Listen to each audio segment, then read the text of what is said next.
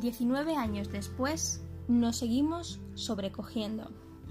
No sé qué nos impactó más, si la conciencia de que era real, que alguien hubiera podido imaginar algo así y o ambas cosas. 19 años después, nos quedamos sin respiración al ver las imágenes, un hecho que marcó un antes y un después y quedó grabado en la memoria colectiva mundial. 19 años después, seguimos mandando fuerza y ánimo a todas aquellas personas que lo vivieron de forma directa o indirecta. 19 años después.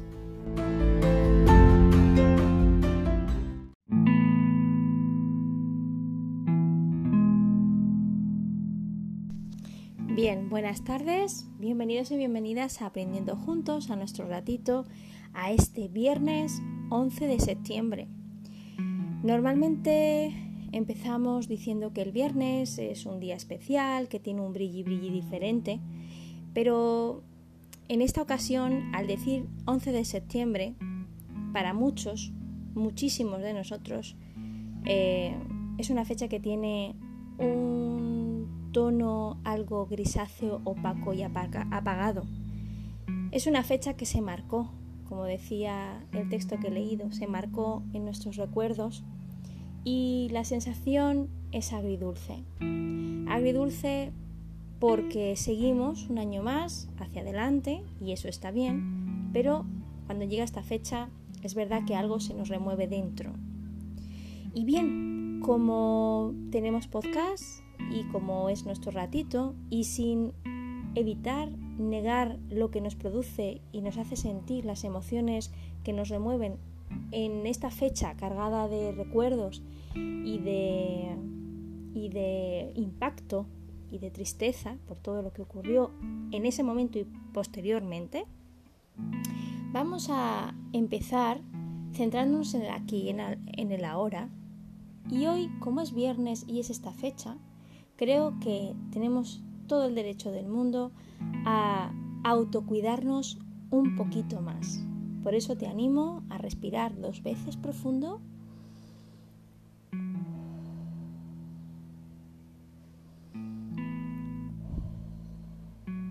A dejar salir las emociones ahora mismo, a situarte lo que piensas y sientes, escuchas y eh, ves alrededor de ti, que abras tu mente y tu corazón aunque estemos un poco cansados y un poco tristes por la fecha que es.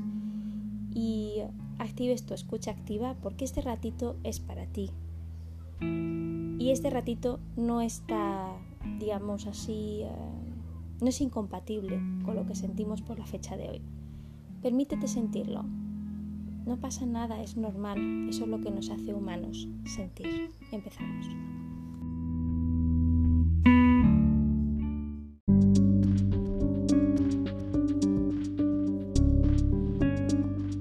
Bien, y para comenzar antes del cuento, vamos a retomar una buena, eh, una buena forma de empezar que teníamos y un buen hábito, que era los acertijos. En este caso, un acertijo corto de lógica eh, de la web acertijoscortos.net y nos viene bien. Pues sí, nos viene bien para centrarnos y nos viene bien para desarrollar nuestro pensamiento creativo y de procesamiento pensamiento lateral. Dice así, si dispones de un reloj de, cuatro, de arena perdón, de 4 minutos y otro de 7, ¿cómo calcularías para medir exactamente 9 minutos?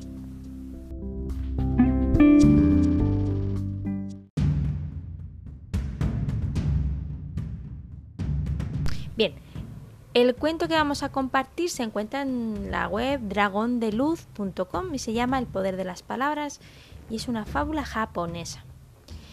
Había una vez un samurái que era muy diestro con la espada y a la vez muy soberbio y arrogante. De alguna manera, él solo se creía algo y alguien cuando mataba a un adversario en un combate y por eso buscaba continuamente ocasiones para desafiar a cualquiera ante la más mínima afrenta.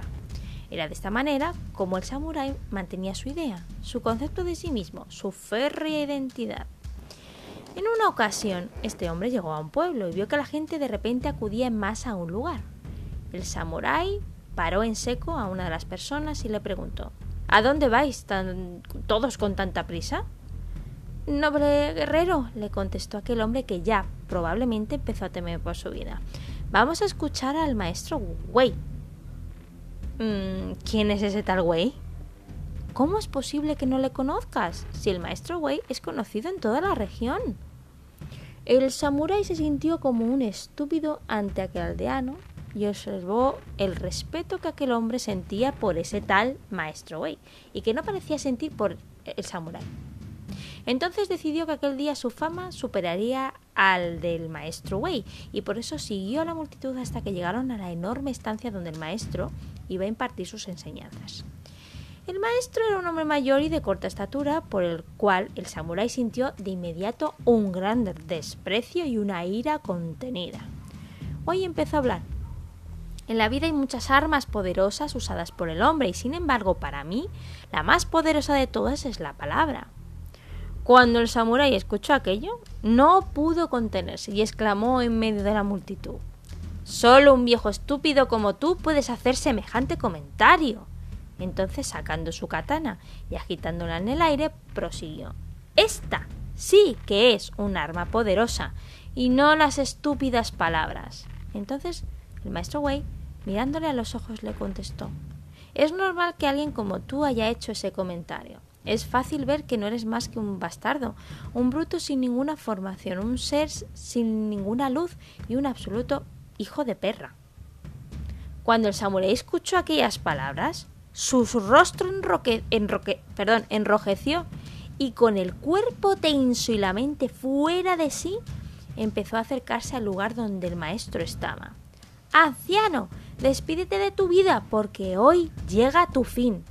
Entonces, de forma inesperada, el maestro Wei empezó a disculparse. Oh, perdóname, gran señor, solo soy un hombre mayor y cansado, alguien que por su edad puede tener los más graves de los deslices. ¿Sabrás perdonar con tu corazón noble de guerrero a ese tonto que en su locura ha agraviado gravemente tu persona? El samurái se paró en seco y le contestó Oh, Naturalmente que sí, noble maestro Wei. Acepto tus excusas. En aquel momento, Wei le miró directamente a los ojos y le dijo Amigo mío, dime, ¿son o no son poderosas las palabras?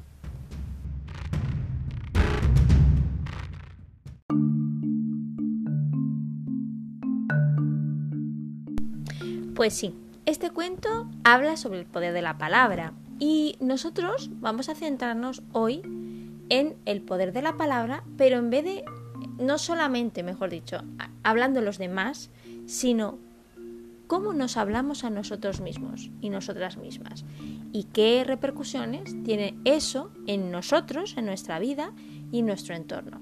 Parece una tontería esto de decir, bueno, ¿y cómo me hablo yo? Pues me hablaré bien, ¿no? Pero ¿alguna vez te has parado a escuchar tus pensamientos cuando estás hablando o estás pensando sobre algo que estás haciendo tú. Pensamientos como, otra vez lo he hecho mal, pero si es que soy muy torpe, por ejemplo. O, uff, ¿cómo voy a salir así a la calle? Pero mira qué pintas. No sé si parezco un florero. No hace falta que se verbalice. O sí, refiriéndose a uno mismo, a una misma. O por ejemplo decir, oh, es que soy mm, la más lista de mi trabajo o la más innovadora y creativa de mis amigos o mis amigas, tanto para una cosa como para la otra. ¿A vosotros no, nunca os habéis parado a pensar y a escucharos cómo referís a vosotros mismos? Pues si no lo habéis hecho, a partir de ahí y a partir de ahora os sugiero que os escuchéis, porque como veremos, eso es importante para nuestro desarrollo y para saber cómo afrontamos la realidad, la vida y cómo tomamos decisiones. Como dice en elpaís.com, en el Laboratorio de la Felicidad o de Felicidad, Pilar Jericó. Y dice, eres lo que te dices. La ciencia del diálogo interno.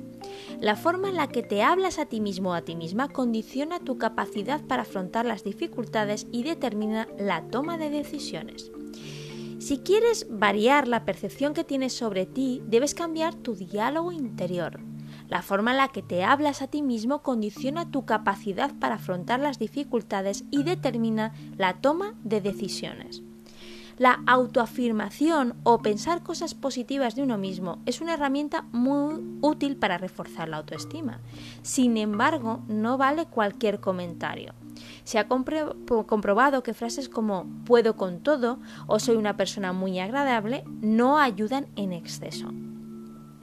Quienes se las dedican no están realmente convencidos de ello, por lo que estas expresiones pueden volverse en su contra.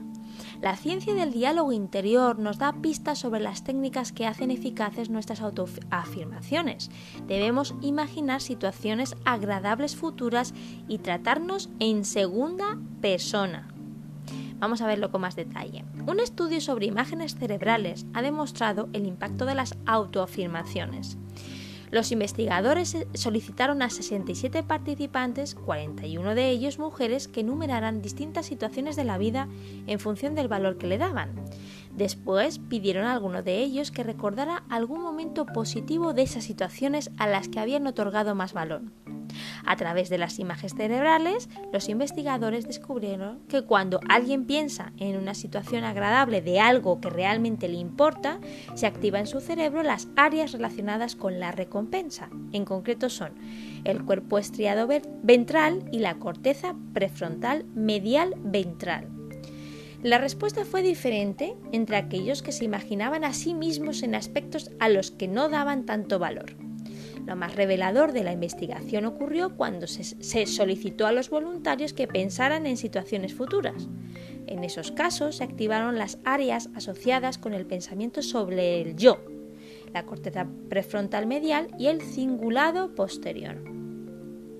Las investigaciones y los investigadores llegaron a la conclusión de que pensar en nosotros, en situaciones agradables futuras sobre aspectos que nos importan, nos aporta una energía extraordinaria para tomar decisiones. Es decir, si estamos atravesando un mal momento y nos emitimos una autoafirmación como cuando todo esto pase, estaremos disfrutando con los amigos, cogeremos fuerzas. Otra investigación curiosa dirigida por Ethan Cross de la Universidad de Michigan se centró en la forma en la que nos hablamos. Un día Cross iba conduciendo y se saltó un semáforo en rojo, lo que le obliga a parar. No lo hizo y se dijo a sí mismo, Ethan, eres un idiota. Como buen psicólogo se dio cuenta de que se había tratado en segunda persona. No pensó, soy idiota, como podía referirse en otras ocasiones.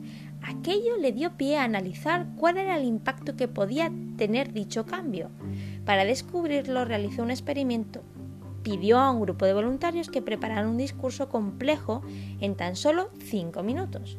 Mientras lo escribían, a una parte del grupo les dijo que su diálogo interno tenía que ser en términos del yo, a otros, sin embargo, les propuso que durante la preparación se dijeran a ellos en segunda persona y que incluso se llamaran por sus propios nombres. Después analizó sus reacciones y la forma en la que se enfrentaron al problema. El primer grupo, aquellos que se dirigían a sí mismos con el yo, reaccionaron y dijeron que se sentían frustrados. Durante la preparación del discurso se repetían ¿Cómo voy a conseguir aprenderme esto en cinco minutos? ¿Cómo voy a ser capaz de memorizarlo todo sin notas? Los voluntarios del segundo grupo, sin embargo, tenían más probabilidades de darse apoyo e incluso consejos. Estos se decían a sí mismos, venga Juan, puedes esforzarte para hacer un buen trabajo. Venga María, ya has superado retos más difíciles. De este modo, Cross comprobó que cuando nos tratamos a nosotros mismos ante situaciones complicadas en segunda persona, tomamos mayor distancia de las emociones y somos más racionales. De algún modo, y gracias a esta fórmula, mejoramos la capacidad de vernos desde fuera y aprendemos a no ahogarnos en un vaso de agua ante los problemas.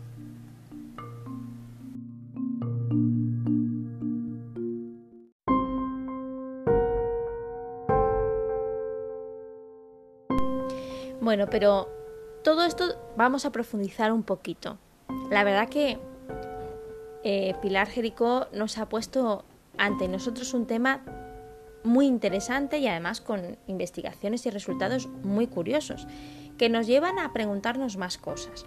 ¿Esto del diálogo interno y todo esto surge de repente o, o viene dentro de lo que somos? Es decir, desde que nacemos. Pues bien, al respecto, lamentesmaravillosa.com y en concreto el artículo referido a el lenguaje interior según Vygotsky, eh, eh, un artículo que ha escrito la psicóloga Paola Villasante, eh, Vygotsky habla sobre esto un poco, un poco bastante, en sus teorías sobre el desarrollo y el aprendizaje. Y me ha resultado muy interesante. Os voy a decir algunas ideas para que entendamos un poco de dónde viene esto y qué función tiene nuestro lenguaje interior cuando somos pequeños, ¿no? O sea, desde el principio. Y dice, el lenguaje interior ha sido objeto de estudio desde el comienzo de la historia de la filosofía.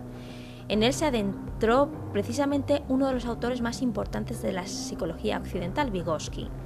El pensamiento de este autor cambió por completo la concepción de la psique humana. Para ello, se centró en trabajar el lenguaje, haciendo énfasis en el desarrollo de los afectos y en la comprensión sistémica de la psique.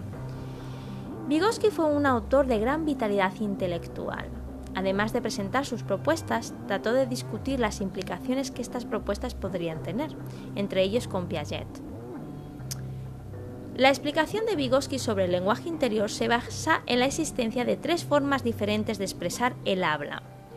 La primera es el discurso externo o el discurso social. Luego tenemos el discurso egocéntrico o discurso privado y por último el discurso interno. Según Feigenbaum, dice así, Vygotsky vio el discurso privado como el vínculo entre el discurso social comunicativo temprano y el discurso interno maduro. El discurso social se dirige y se adapta intelectualmente a los demás, y el discurso interno es un discurso subvocalizado, dirigido y adaptado a uno mismo. El discurso privado es un discurso vocalizado y adaptado a uno mismo. Por lo tanto, el discurso privado es pensamiento vocalizado. Parece pues que para Vygotsky el habla interna es la experiencia de hablarse a sí mismo en silencio. Esto parece ser un lenguaje sin sonido, un habla subvocalizada o, como declara en su última obra, un pensamiento verbal. El autor define el lenguaje interno como una formación especial en cuanto a su naturaleza psicológica. Se trata para Vygotsky de una forma especial de actividad verbal, con sus propias características y que mantiene una compleja relación con otras formas de la actividad verbal. Vygotsky expresa que no es indiferente si uno habla para sí mismo o habla para otros. El lenguaje interno es el lenguaje dirigido a uno mismo, mientras que el lenguaje externo sería el que empleamos para los demás. Parece claro que esta diferencia radical y fundamental entre las funciones de uno y otro tienen consecuencias en la naturaleza estructural de ambas funciones. No se trata simplemente de vocalización. Para Vygotsky la presencia o ausencia de vocalización no explica la psicología del lenguaje interno. Al contrario, explica la consecuencia perdón, que se desprende de esta. El lenguaje interno no solo precede al externo, sino que es contrario a él. El lenguaje externo es el proceso de transformación del pensamiento en palabra, también su materialización y objetivación. El lenguaje interno, por su parte, es un proceso que va de fuera hacia adentro, un proceso de evaporación del lenguaje en el pensamiento. La dimensión expresiva del lenguaje también se muestra en el discurso interior. Sin embargo, como es lógico, hay un mismo sujeto que es emisor y receptor del mensaje. Esto es, el fenómeno mantiene un carácter de monólogo. Vygotsky enfatiza que el lenguaje interior está más cargado de sentido. Esto es, remueve todos los aspectos de la conciencia asociado a esa idea, y esa experiencia no tiene en sí naturaleza de diálogo, sino que es holística y total. Esto se relaciona con una de las características del lenguaje interior según este autor. Al ser el mismo sujeto, emisor y receptor, en el lenguaje interior se elimina el sujeto y se mantienen los predicados, pues la persona conoce el sujeto de su predicación, es decir, el mismo. En resumen, en la perspectiva de Vygotsky, el habla interna es un monólogo. De alguna manera, la dimensión expresiva del habla interna constituye una manifestación de los estados más profundos de la conciencia. Así, el lenguaje interior surge, según él, gracias a la relación interfuncional entre pensamiento y lenguaje. En esencia, la mayoría de nuestros pensamientos cobrarían forma gracias a la unión de palabras, y ese es el aspecto clave del lenguaje interior.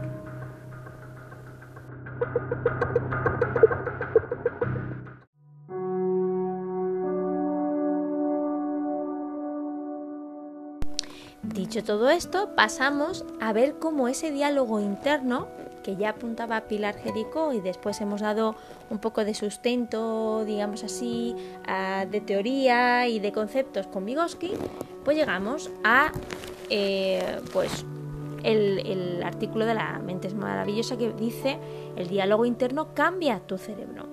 El modo en que te hablas a ti mismo te define. Si lo haces con desprecio, cuestionando tu potencial y creyéndote menos, te estarás convirtiendo en tu peor enemigo.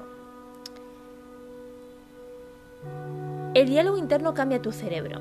Esa charla cotidiana que tienes contigo mismo puede fortalecer un gran número de áreas cerebrales para ayudarte a manejar mejor el estrés, regular tu estado de ánimo o ayudarte incluso a ser más resolutivo. Por el contrario, el habla negativa que desgasta puede llevarte sin duda a estados muy debilitantes y perjudiciales.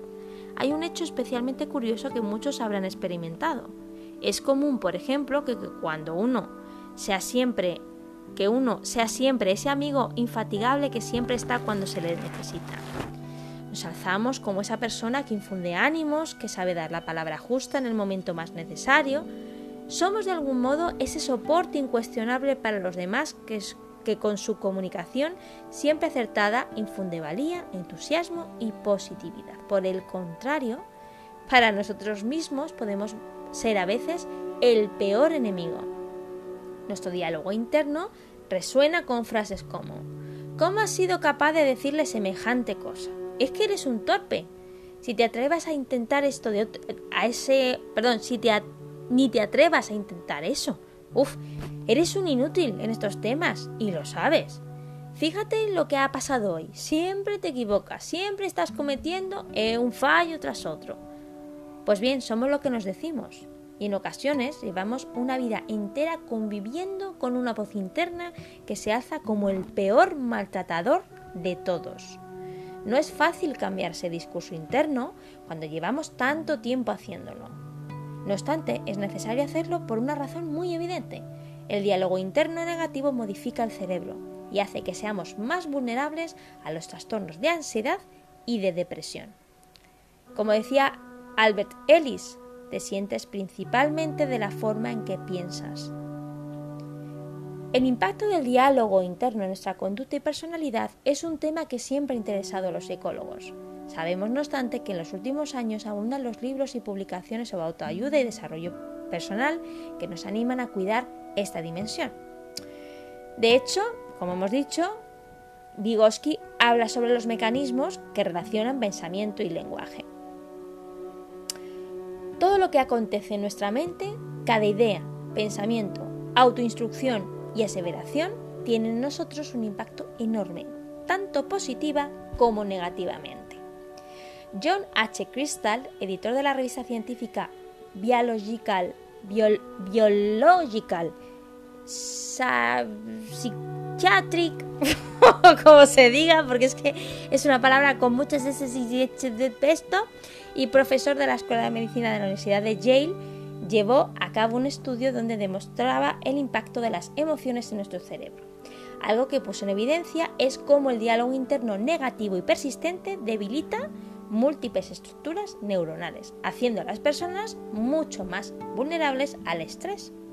Estructuras como la ínsula y la amígdala mostraban una elevada hiperactividad, estas áreas relacionadas con las emociones como el miedo o la atención hacia las amenazas de nuestro entorno nos sumen en ocasiones en estado de gran desgaste psicológico. Es más, no podemos dejar de lado que el diálogo interno y negativo es ese sustrato que alimenta la ansiedad y que nos sitúa a menudo en el laberinto de la depresión. Bien, y ahora, ¿qué es ¿Qué tipo o qué clasificación general de tipo de diálogos debemos evitar? Pues en la misma web de La Mente es Maravillosa nos cita cuatro tipos de diálogos internos que debemos de evitar precisamente por lo que estamos diciendo y acabamos de decir de su impacto en el cerebro, según el psicólogo Sergio de Dios González. Y dice, eh, todos en algún momento de nuestra vida atravesamos por momentos dolorosos o situaciones inesperadas, negativas, que debemos superar. Sin embargo, este tipo de experiencias marcan de tal manera a algunas personas que desarrollan un diálogo interno muy destructivo y negativo. Esa incapacidad para resolver los problemas puede deberse a la complejidad del mismo o que no contamos con herramientas suficientes para resolverlo.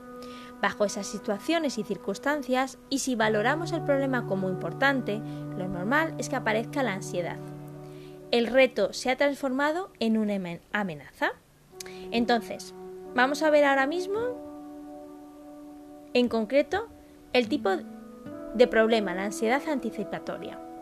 En este tipo de trastornos es usual y muy frecuente tener diálogos internos que refuerzan ideas de tipo negativo y que nos devuelven al episodio doloroso que aún no hemos superado. Lo peor es que frente a cada nueva experiencia que nos recuerda lo sucedido, comenzamos a reaccionar negativamente, por considerarla potencialmente peligrosa. La ansiedad anticipatoria es el componente principal de este tipo de dinámicas de pensamiento. A partir de aquí, la persona desarrolla enunciados distorsionados que se repiten constantemente y que van aumentando la angustia inicial hasta que se vuelve insoportable. Cuando las personas padecen este estado de angustia, suelen desarrollar un diálogo interno catastrofista.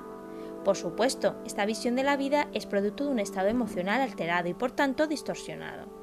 El peligro, el peligro perdón, que esta situación reviste es que si no se corrige a tiempo puede convertirse en un círculo vicioso.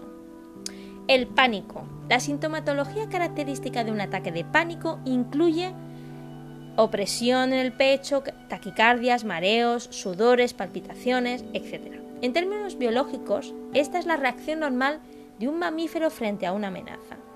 La persona presa del pánico percibe como amenazante una situación que puede controlarse. Sin darse cuenta, su diálogo interno refuerza sus ideas negativas y de catástrofe. Por eso pierde el control y entra en crisis. La crisis de pánico puede escalar y volverse severa.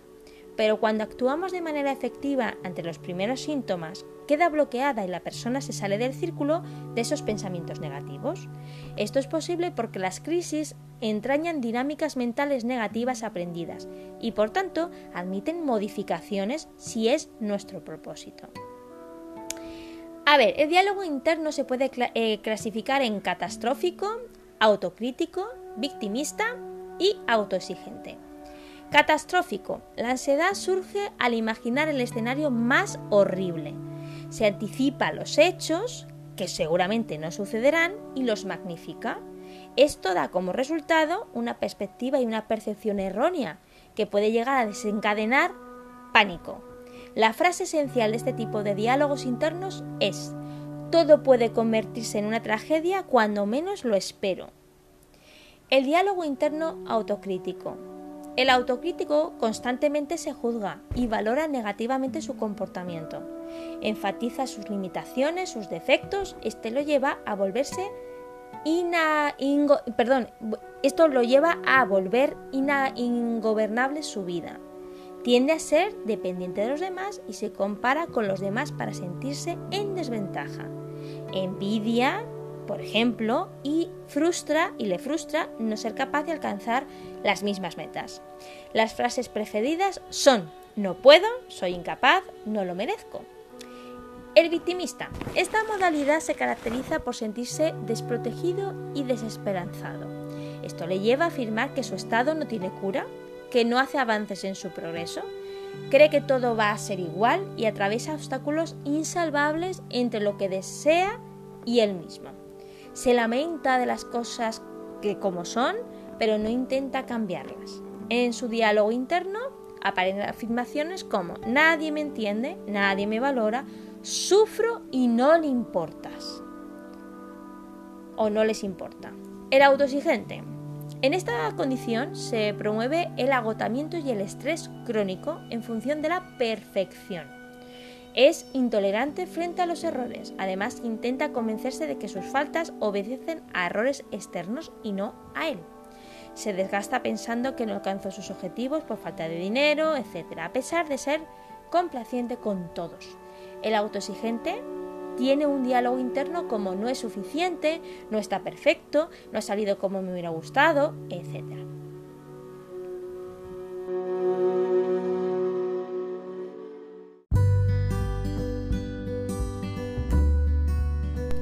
Por tanto, podemos concluir que el primer paso para poder modificar nuestro diálogo interno en el caso de que nos uh, provoque pues eso, un desgaste y además mmm, pues nos haga, nos bloqueemos, es tomar conciencia de escucharnos, de saber que tenemos ese diálogo interno y cómo es. Nuestro diálogo interno puede afectar de manera directa a nuestra salud, tanto física como psicológica. Esa charla limitante que recorta autoestima, que apaga nuestro potencial, nuestros recursos y oportunidades, merece una mayor dedicación para cambiar el enfoque. Debemos ser capaces de cambiar ese discurso. Un recurso sencillo para lograrlo es, en lugar de hablarnos en primera persona, lo ideal es empezar a dirigirnos en segunda, como decía Pilar Gédico. Un ejemplo de este recurso sería el siguiente. Entiendo que estés preocupado, pero recuerda que tienes recursos para superar esto. Ya lo has hecho otras veces, así que confía en ti, mereces lo mejor, eres fuerte, inténtalo por ejemplo, ¿no?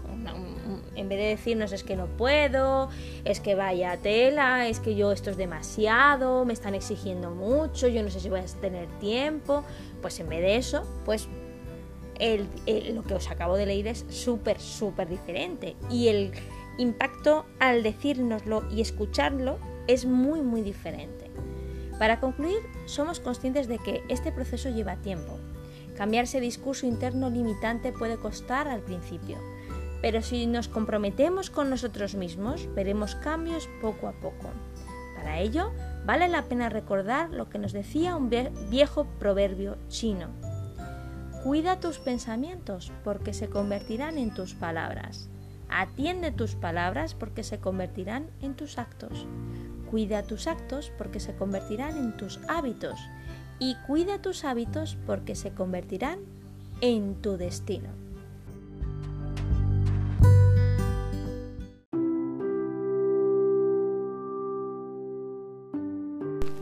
Pues bien, hasta aquí nuestro tema de hoy, nuestro ratito. Y yo creo que un tema, pues eso, que a veces no le dedicamos mucho tiempo, ni siquiera a veces creo que con el ruido de ajetreo mmm, cotidiano y además que creo que tampoco nos han enseñado, ¿no? A decir, a ver, ¿qué, qué te sueles decir a ti? ¿O cómo te sueles tratar? Creo que esa parte, pues no nos lo han enseñado, no, no parecía importante, ¿no? Pero con el tiempo se ha demostrado que sí, que tiene un valor, que tiene un lugar, que tiene un peso en nuestra personalidad, en, nuestra, en nuestro desarrollo, en nuestro día a día. Y por ello lo he traído aquí, aprendiendo juntos, porque me gustaría y en mí, en mí también, practicarlo, desarrollarlo eh, y ir haciéndolo y metiéndolo en mi kit de, de cosas benesterosas, de estrategias benesterosas, de hábitos benesterosos que me ayuden y que os ayuden, si así os pica la curiosidad de empezar a hacerlo y trabajarlo, eh, como apoyo y como forma de canalizar este proceso que estamos viviendo ahora y cualquier otro proceso que se cruce en nuestro camino. Además, creo que es algo que le deberíamos dedicar tiempo en nuestros niños y nuestras niñas. Creo que que esto de hablar y comunicarnos con ellos y tener tiempos de calidad, de diálogo, también pasa un poco por, por estrategias en las que podamos percibir o podamos entrever cómo, cómo se hablan a sí mismos y a sí mismas, ¿no? Para poder enseñarles a que hay otra forma de hacerlo de una manera, de una forma que ellos puedan crecer eh, asertivamente, ¿no? Resilientemente y, y no bloquearse Hombre, eh, a ver, hay cosas en la vida, imprevistos y, situaciones como las que eh, decíamos en la introducción con el OCS, ¿no? Que bueno, pues son cosas inimaginables que tienen un impacto en nosotros y que bueno, evidentemente pasan a nuestro lenguaje interno, a nuestros pensamientos. Esto es así. Pero bueno, también está la parte buena y positiva de saber que existen eh, herramientas, formas, técnicas, estrategias que nos ayudan a canalizar y que todo aprendizaje sea más constructivo que destructivo y que podamos también ayudar a hacerlo eh, o poder mm, guiar a las personas que, que así también lo crean y lo quieran experimentar. Evidentemente, este es el primer paso, la conciencia de. Y yo creo que cualquier aprendizaje pasa por este primer paso, conciencia de cómo son tus autoafirmaciones, cómo te dialogas a ti mismo y a ti misma, cómo te hablas, en qué términos y qué es lo que produce en ti cómo te hablas. Así que te dejo esta pequeña tarea para el fin de semana. Muchísimas gracias por estar, por compartir y nos, nos vemos, nos escuchamos el lunes con una semana cargadita de temas interesantes. Así que buenas tardes y muy feliz y seguro fin de semana.